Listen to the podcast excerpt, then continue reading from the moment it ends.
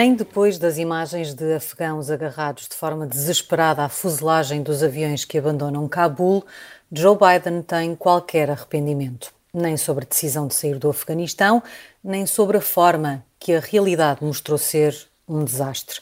O presidente norte-americano diz que a única alternativa era reforçar os meios de guerra e continuar a lutar, coisa que já não faz sentido. Seria mesmo a única alternativa? E o que vai acontecer aos milhares de afegãos que apoiaram os Estados Unidos e os aliados e agora estão escondidos em casa à espera de uma evacuação que alguns temem que nunca vá chegar? O Café América volta de férias no dia de costume, à terça-feira, mas neste novo horário, às 12, com a Madalena Meyer Rezende e o João Diogo Barbosa, e mesmo a tempo daquele que será seguramente um dos momentos mais marcantes e definidores do mandato de Biden, se não o mais. Eu sou a Sara Antunes de Oliveira. Para já vamos aos prémios. Começamos pelo Frank Underwood. Please stop that. Stop what? João Diogo, sejas bem regressado. Tens aqui um Underwood para a variante Delta. Acho que é a primeira vez que damos um prémio a um vírus. Sim, não sei. se calhar o vírus não, mas uma variante parece-me que é seguramente. mas Aconteceu muita coisa no mundo durante estas nossas férias, eh, mas uma coisa que não mudou foi a vacinação na América.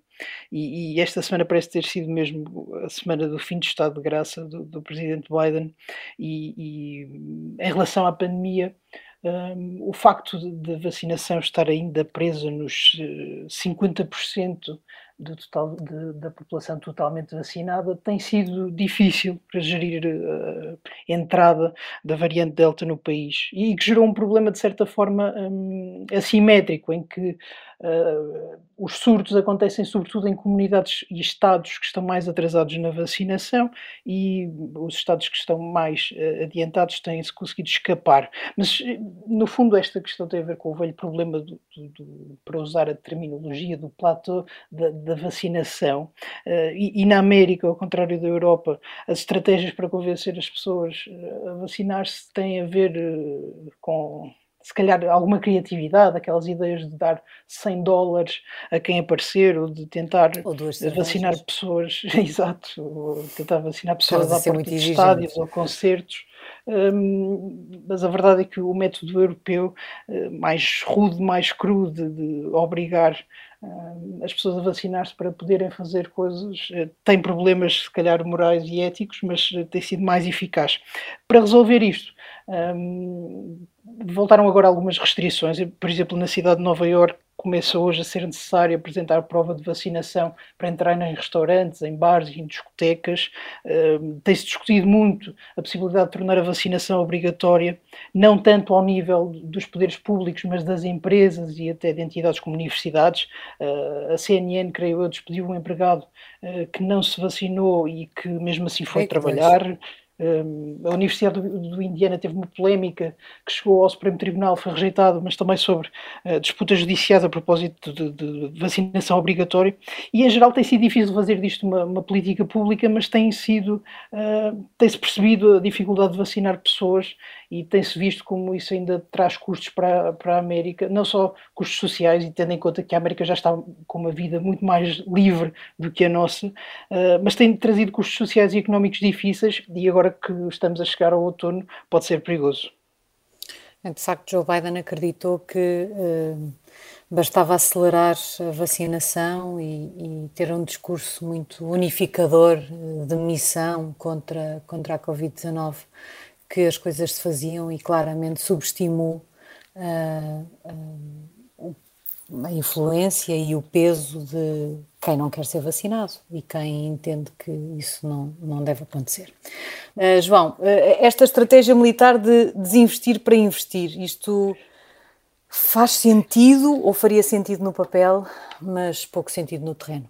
Sim, eu sou, eu sou eh, pró-investimento e contra o investimento. Não, mas uh, tem sido, tem sido uma, uma das narrativas deste ano, essa ideia de que está na hora de cortar financiamentos para, se calhar, ser mais eficiente, que é normalmente a, justificação que se dá quando se tenta introduzir alguma austeridade nas políticas e nos serviços públicos e que, tem sido vista, aliás, em, vários pontos do mundo. Por exemplo, no Reino Unido houve um grande debate sobre um, o reduzir do, dos fundos de desenvolvimento ou de apoio ao desenvolvimento e, e na América isso está a acontecer até um, em relação ao Afeganistão, em que se diz que uhum. é importante sair dali para poder uh, focar eh, recursos e, e, capacidade mental na, na, grande competição com a China. A verdade é Os que. verdadeiros é, inimigos.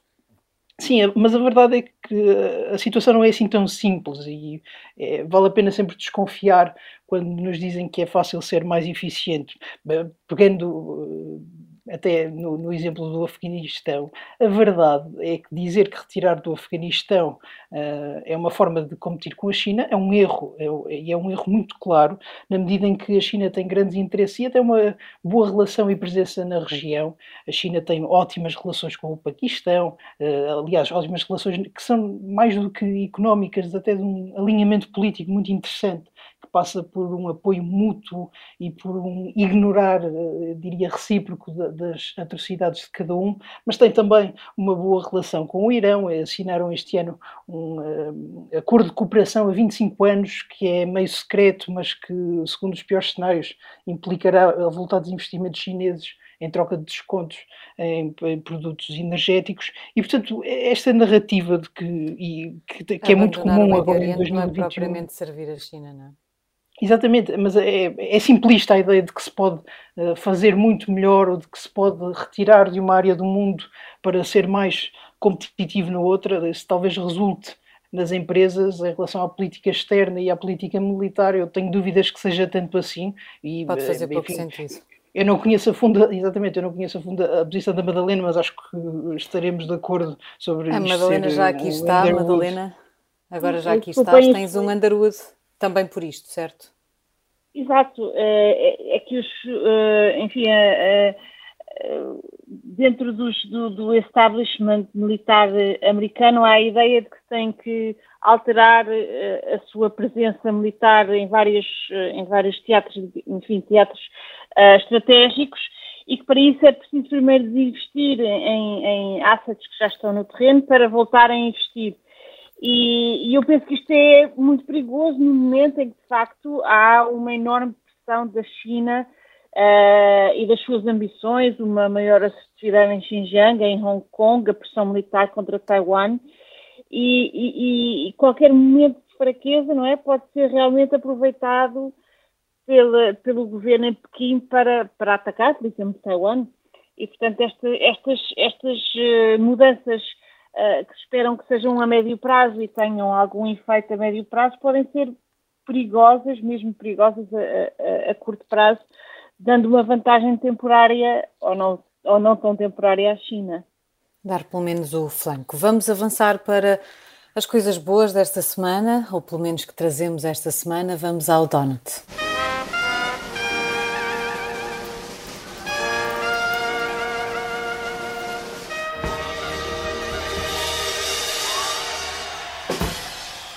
João Diogo, não é propriamente uma demissão desta semana, da última semana, tardou, mas chegou. Uh, tens um donut para a demissão de Cuomo. Sim, parecia um dos grandes assuntos do verão até, até a última semana, realmente. Um, ehm, eu, eu estava Andrew... convencida de que hoje íamos falar muito sobre este assunto e afinal. Não, não foi a melhor alternativa, mas uh, rapidamente uh, o governador Cuomo demitiu-se depois de, de, alegações de abusos sexuais no exercício do, do, do cargo. Um, e este caso tem estado a queimar o, o, governador, o antigo governador, em Lume Brando, houve uma primeira vaga de denúncias no final de 2020 um, e, e, agora, finalmente, depois de, um, de uma investigação séria e profunda, da, da Procuradora-Geral de Nova Iorque o, e que conclu, concluiu essa investigação, evidentemente que, que, havia indícios fortes de que as denúncias eram verdadeiras, o, o governador foi forçado a admitir-se. Eu acho que há, este é um assunto complicado, mas vale a pena pelo menos elogiar o processo. Um, o facto de, de como ter resistido àquela primeira onda de casos uh, foi difícil na altura, foi polémica, mas eu acho que foi a decisão correta, porque muitas vezes nestas situações o que é difícil é perceber exatamente como é que se pode compatibilizar, hum, digamos que, as vontades e as necessidades dos dois lados, e neste caso. Uh, o, o, due process, o devido processo da justiça ocorreu, um, ainda que tenha sido uma, uma investigação interna e mais disciplinar do que criminal. A verdade é que se esperou por um relatório, não foi uma denúncia aos jornais que justificou a demissão e no final de contas as, as alegações... Mas estávamos só a falar de uma denúncia aos jornais, João. Não, não, sim, no sentido, eu estou a falar aqui do caso mais, dos casos mais gerais, em que normalmente se esquece que uh, não, não basta uma palavra contra a outra, e neste caso houve de facto um esforço, difícil, também foi difícil convencer uh, o governador a aceitar a investigação, mas houve uma investigação, uhum. uma investigação que uh, entrevistou mais de 200 pessoas, analisou milhares de documentos, foi possível concluir que de facto uh, as alegações eram pelo, pelo, menos verosímeis, e eu acho que isso é importante, acho sobretudo na política em que é difícil e o julgamento é, é difícil e é diferente do, do, julgamento criminal. Acho que neste caso o processo correu como devia ser e, e a decisão final uh, da demissão não, não, podia ter sido diferente e acho que pelo menos assim se poupa aquela dúvida que em muitos outros casos fica sobre se as denúncias eram verdadeiras ou não. Aqui, apesar do, do governador continuar a negar, uh, fica a ideia de que não havia condições para continuar e que a, a investigação foi bem feita e bem conduzida. Eu concordo contigo no princípio, uh, mas não aplicado a este caso, infelizmente. Porque o problema não é uh, o governador Cuomo ter resistido a demitir-se durante tanto tempo, parece-me ob obviamente tempo demais. É que ele não só atrasou o mais que pôde essa saída, como, no entretanto, pressionou algumas vítimas, manteve alguns dos seus comportamentos, recusou assumir ou aceitar que os comportamentos que tinha eram comportamentos que eram vistos como assédio por parte das suas vítimas e que, portanto, eram uh, uh, errados. Uh, tivemos, ao longo desse tempo também, uma série de democratas a nível nacional calados sobre este assunto que não estariam se não estivéssemos a falar de como e de um democrata. Portanto, eu acho que nesta espera ninguém saiu bem percebo o Donald para o processo, porque acho que o, o, o inquérito acabou por chegar a estas conclusões e fê-lo de uma forma relativamente tranquila, mas da parte de Cuomo, isto para ser um Donald, é um Donald seguramente já estragado, que passou do prazo, porque aquilo que Cuomo fez parece-me, não é só inaceitável, é incompreensível, porque eu não sei exatamente o que é que Cuomo achou que ia acontecer, ou o que é que ganhava com protelar, eu acho que só perdeu, perdeu ainda mais uh, do que aquilo que achou que ia ganhar. Uh, e, portanto, para mim, uh, tudo isto que rodeia a posição de Cuomo e de alguns democratas, sobretudo os mais destacados, só pode ser um, um Underwood e de todo um, um, Donut. Madalena, não sei se queres dizer alguma coisa sobre isto ou se podemos avançar para não, o Pelling. Não, concordo, concordo bastante contigo. Acho que este é um caso em que a solidariedade partidária demonstra a sua face mais escura, digamos assim, não é? E de facto concordo certo. contigo que é uh, inaceitável uh, uh, e, e, mesmo, enfim, muito, muito perturbador para mim esta, esta forma como o Partido Democrata defendeu como até, esta, até este ponto. E vamos ver ainda com que posições é que vai tomar no futuro. Vamos avançar para o disparate da semana. Vamos ao Sara Pelling.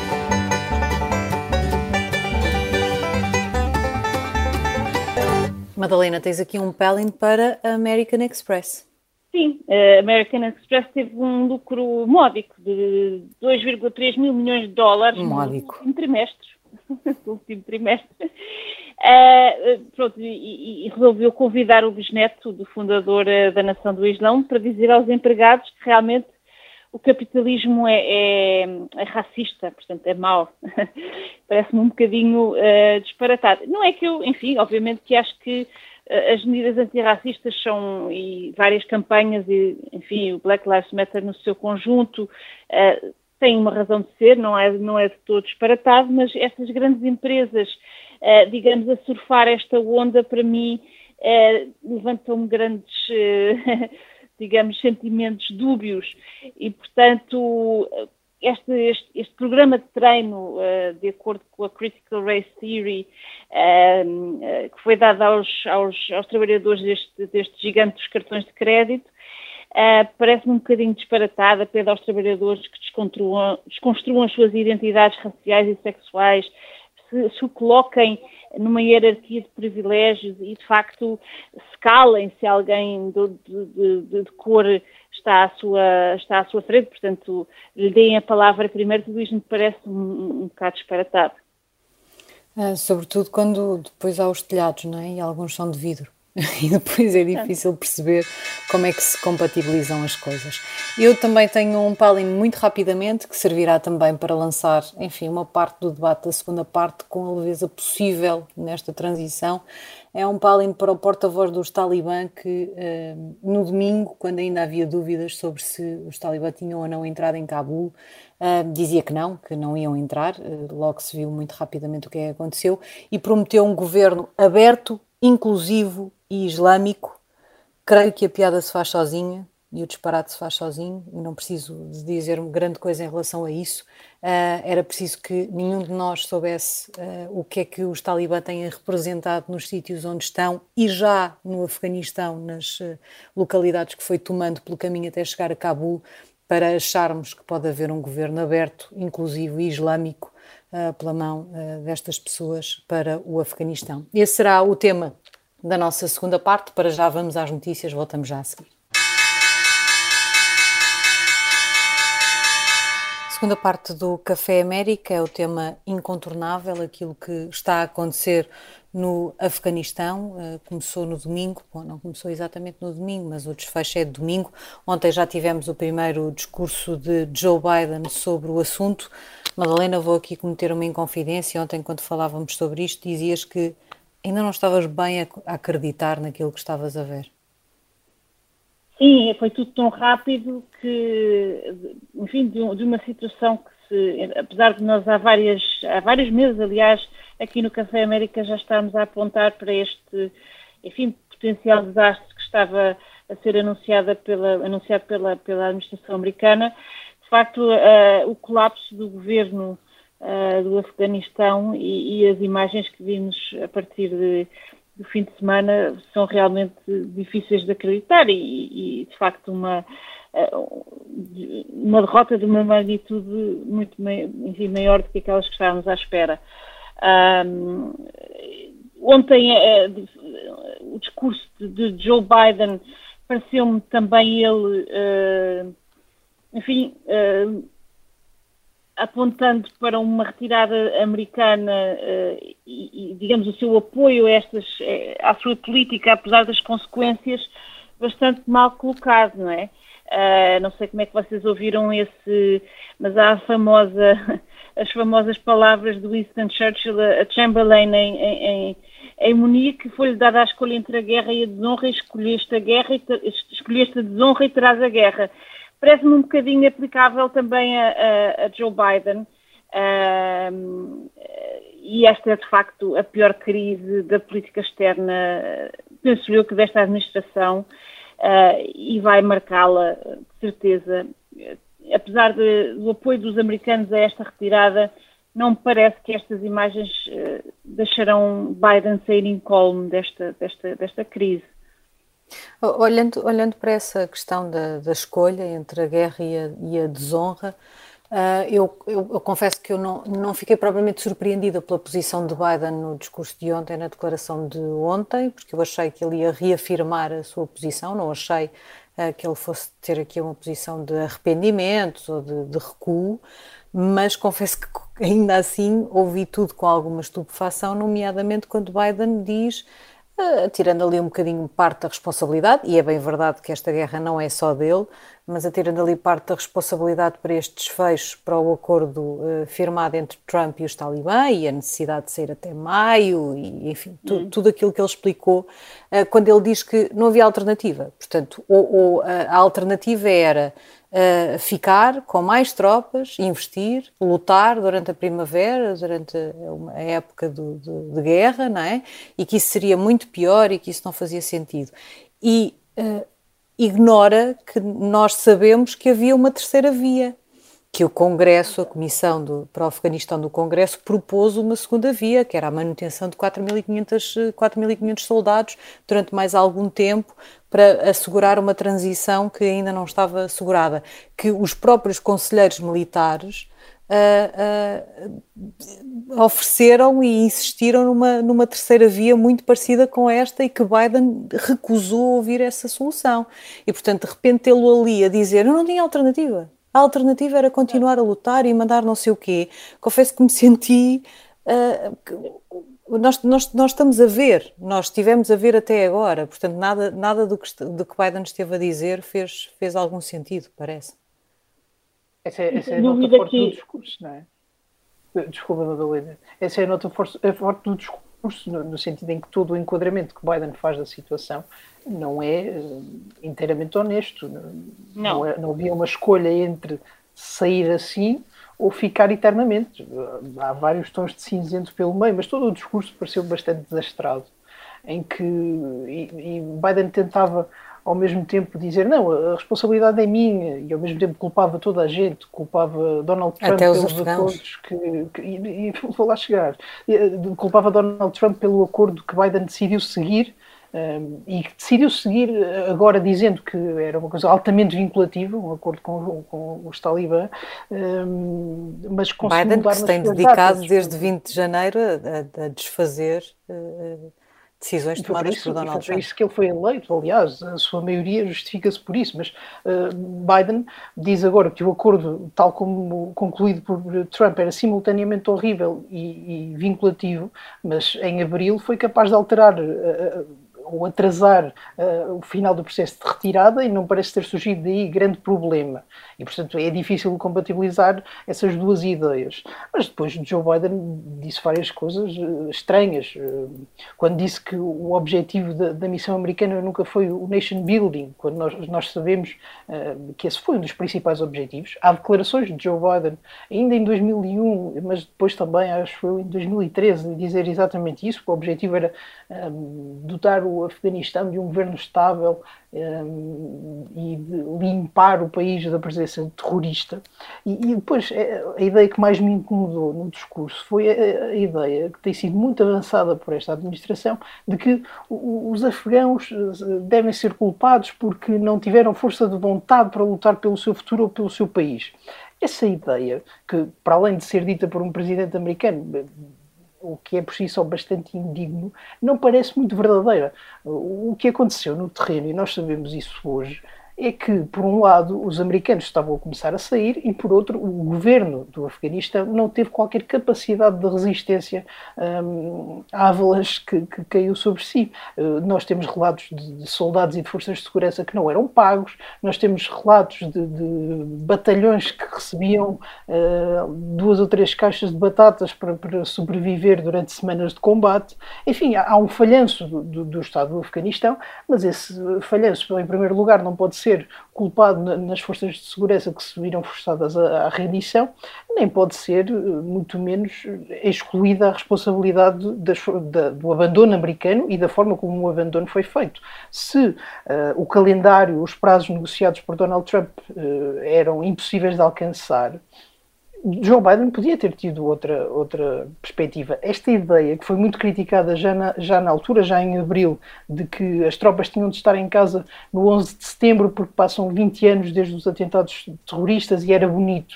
Enfim, a, a guerra e o simbolismo nem sempre jogam bem. E, portanto, eu acho que mais até do que o, o, que se passou no fim de semana, o, o, discurso de Joe Biden ontem foi realmente um, um erro enorme e, e, e, foi muito pior do que simplesmente insistir numa, numa situação que estava a falhar. Foi insistir com uma, um argumentário absolutamente absurdo. Exato. Ou seja, ele eh, apostou que uma, uma, uma, retirada digna e ordeira eh, poderia ser possível e em, a 8 de julho, o discurso dele foi nesse sentido, um discurso também ele, de, um, de, um, de um pensamento mágico absolutamente eh, embaraçoso. Uh, e depois pensou também que uma vitória dos talibãs não afetaria seriamente o poder de, dos Estados Unidos. Agora está-se a ver de facto que, por todo o mundo esta retirada e estas, estas imagens estão a ter repercussões absolutamente, uh, enfim, trágicas para o poder e para o prestígio americano.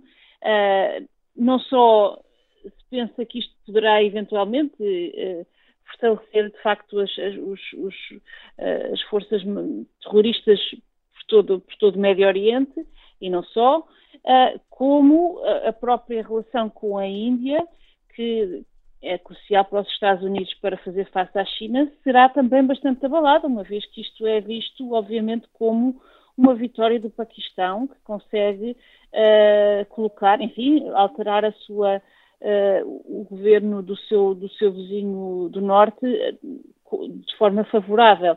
E, portanto, esta ideia de que era a China e a Rússia que mais beneficiavam com a presença americana no Afeganistão e que são eles que devem agora tomar conta de, de, uh, dos destinos do país, ou pelo menos uh, geri-los, uh, parece-me a mim bastante, bastante errada. Não, e, e, se voltarmos um bocadinho atrás, Joe Biden tinha aqui uma, uma ideia bastante popular de retirar tropas, uma ideia que tinha sido tentada por todos os presidentes que não começaram a guerra, por Obama primeiro e por Trump depois. E, e, todos eles tinham enfrentado, por um lado, grande oposição militar e grande oposição dos diplomatas. Por uma questão muito simples. É, é, este era sempre o cenário um, defendido uh, pela, pelo aparelho, vamos dizer assim, burocrático.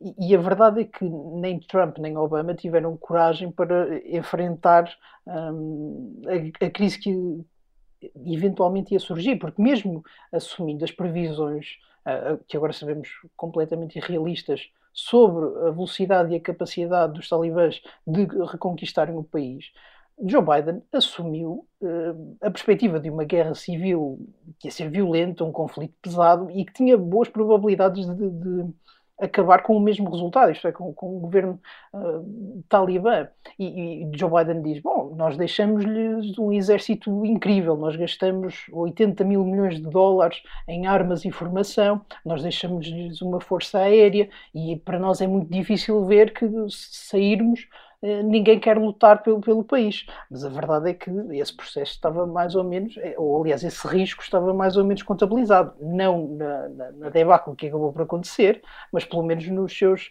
pontos fundamentais. Eu, eu acho é que. É, é que nisso de... até. Eh, Biden, desculpa só interromper, até, até nisso o discurso de ontem é contraditório, porque por um lado Biden diz.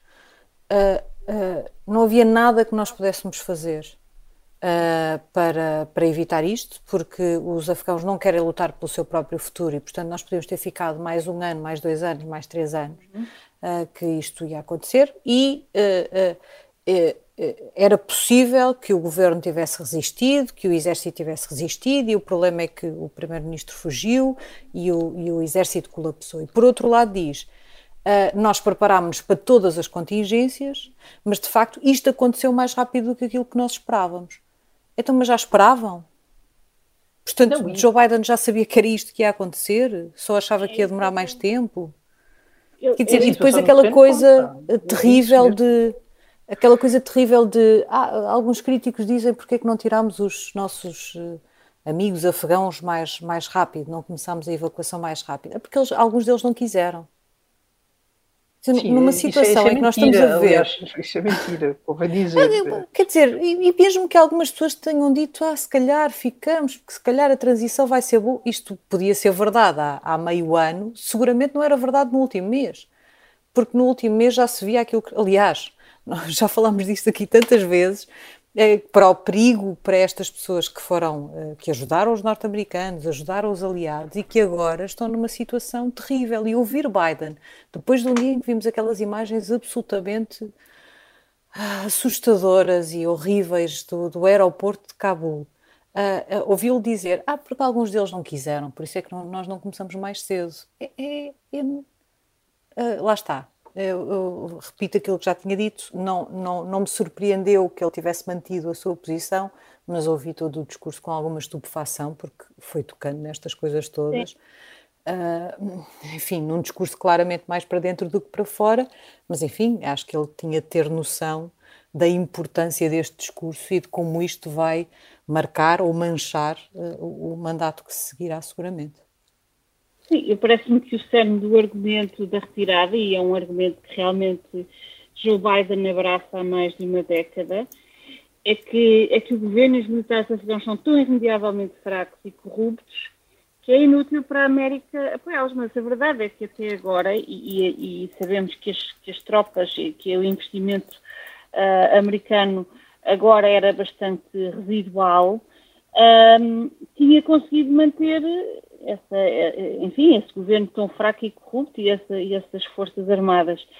E, e, de facto, esta terceira via que falámos há bocado, que é, em vez de abandonar o Afeganistão, uh, uh, e todos aqueles que lutaram com, com, os Estados Unidos a partir de 2001, uh, essencialmente uma pequena força residual de, de, de, de, pessoas da CIA e de forças especiais, mais o poder aéreo dos Estados Unidos, iria deixar os afegãos, enfim, o governo, lutar e impedir, impedir a vitória talibã. Portanto, é, é, de facto de uma, de uma enfim, uma, há aqui uma grande dificuldade de, de, de, continuar a apoiar esta administração, mesmo para os, para os europeus, que fizeram um esforço também eles muito considerável e que pela primeira vez uh, utilizaram o artigo 5 da NATO para, para, para apoiar e para criar, enfim, as forças da NATO que estiveram com os Estados Unidos desde, desde 2001 e também os europeus mereciam ter algum contributo para, para o planeamento do fim da guerra e não foi isso que, que, que a administração Biden lhes deu, não é? Uh, esta, eu acho que os europeus devem demonstrar que este, este, este, esta maneira de fazer as coisas também não é aceitável para nós, não é?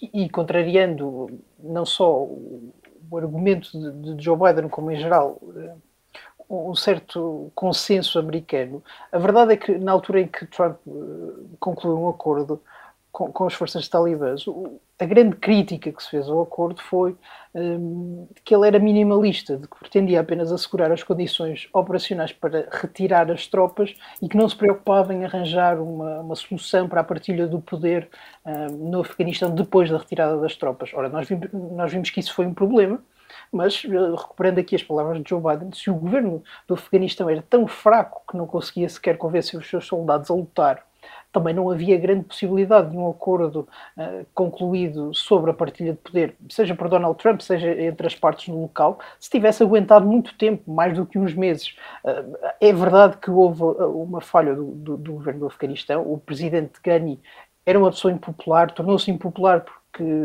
pelo seu percurso político, não vale agora não, não vale a pena estar aqui profundamente ao assunto, mas a, a situação política no Afeganistão degradou-se ainda uh, com a presença americana. Mas uh, mais do que isso, João, em 2019, quando foram revelados os Afghanistan Papers, ficou claro que os relatórios que vinham do Afeganistão sobre o avanço, quer ao nível do fortalecimento do governo, das Forças Armadas, das eh, Forças de Segurança, que esses relatórios eram cheios de floreados e que enganavam os norte-americanos.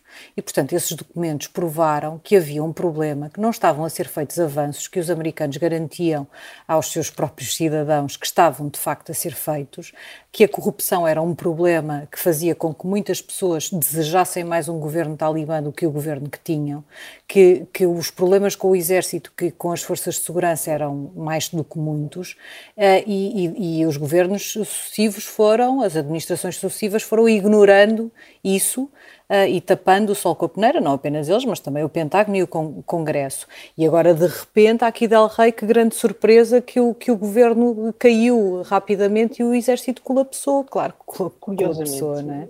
Curiosamente, quando, quando saiu esse trabalho jornalístico, uma das críticas que, que, os militares lhe faziam é que não havia nada de secreto aí. A verdade é que, eh, até entre os militares que continuavam a combater. Havia grande ceticismo e ceticismo público sobre o que estava a ser feito no Afeganistão, sobre se um, a guerra podia ser ou não vencida. E, e é preciso lembrar-nos que, e, e, finalmente aqui trazendo um bocadinho da política interna uh, americana, a decisão era muito popular em abril. Uh, uhum. uma sondagem destes dias dizia que o apoio à retirada das tropas do Afeganistão tinha perdido 20 pontos de popularidade. E eu fui ver, e, era verdade, só que continuava nos 49%. E, portanto, era uma decisão tão forte e, e, na altura estava envolvida num clima de unanimidade uh, que se justificava pelo cansaço, por, com as chamadas guerras eternas, que até uh, quando a Lisa Rice e Hillary Clinton, uh, esta é uma história muito curiosa de, de maio, creio eu, elas criticaram, antigas secretárias de Estado, decidiram criticar a intenção de, de retirada de Joe Biden, mas não estavam dispostas a fazê-lo em público. Faziam-no em privado, fizeram-no em conferências e em uh, reuniões com uh, comissões do, do, Congresso, mas não o faziam em público. E nós, se nos lembrarmos, na altura em que Joe Biden anunciou a retirada, havia grande uh, popularidade dessa medida, havia dificuldade em justificar a necessidade de continuar a presença militar, porque eh, a ameaça terrorista, do regresso eh, do terrorismo era um bocadinho vaga e abstrata. Os, americanos estavam cansados, sobretudo os políticos que já tinham feito a sua vida e a sua campanha a prometer a saída. Toda a gente estava cansado da guerra e não havia um argumento claro para ficar. E Joe Biden, que é um presidente que não toma decisões assim muito impopulares, aproveitou o momento, mas é importante aqui notar como a grande decisão, isto é, a decisão de sair, tem de ser complementada por pequenas decisões, decisões operacionais eh, chatas, de, de, de escolha, de momentos, de como fazer as coisas. E aí é absolutamente indiscutível que falhou. Nós podemos discutir se faz sentido ou não eh, sair do Afeganistão, mas a maneira como a administração Biden decidiu sair do Afeganistão eh, foi, se calhar, o maior momento para, para aquela velha ideologia neoconservadora dos últimos 20 anos. Até, até à última semana era difícil defender a continuação das guerras internas, agora é difícil encontrar alguém disposto a defender que sair do Afeganistão foi boa ideia. E, portanto, eu acho que Joe Biden tanto se esforçou para matar uma espécie de ideia da América que vai conseguir, uh, pela incompetência do momento, ressuscitá-la. E isso também pode ser perigoso, porque uh, esta discussão já foi tida, de certa forma, com o Vietnã nos anos 70 e depois a América voltou a aventuras que não correram bem. E, portanto, tudo isto vai ser muito complicado de gerir. A opinião pública não liga assim tanto à política externa, mas também não gosta de ver o país humilhado a perder credibilidade no exterior. E, portanto, vai ser eh, certamente um, acontecimento que marca uh, a presidência de Joe Biden, que vai limitar a sua política externa para os próximos anos. Havia uma cimeira das democracias para dezembro. O que é que Joe Biden vai lá dizer? Entregamos o, o, o Afeganistão aos talibãs nos primeiros seis meses de mandato. É difícil, não é? Uhum. E, portanto, eu acho que Joe Biden vai ter de carregar sempre esta situação, pode até ter de reenviar tropas se a situação se uhum. deteriorar. Uhum. E, portanto, acho, acho que tem, tem aqui ainda muito por resolver. Sim, acho que o regresso à guerra não é de todo uma, uh, enfim, uma impossibilidade. Não é, e de facto este é tema que vai continuar, sobretudo pelas piores razões. Aqui estaremos para analisar aquilo que for acontecendo. Uh, termina aqui o Café América desta semana. Já sabe que pode ouvir-nos sempre que quiser em podcast e que estamos de regresso todas as semanas às terças-feiras, como sempre, mas não se esqueça, agora temos um novo horário, será logo a seguir ao noticiário do meio-dia, aqui na Rádio Observador. Boa semana, até lá.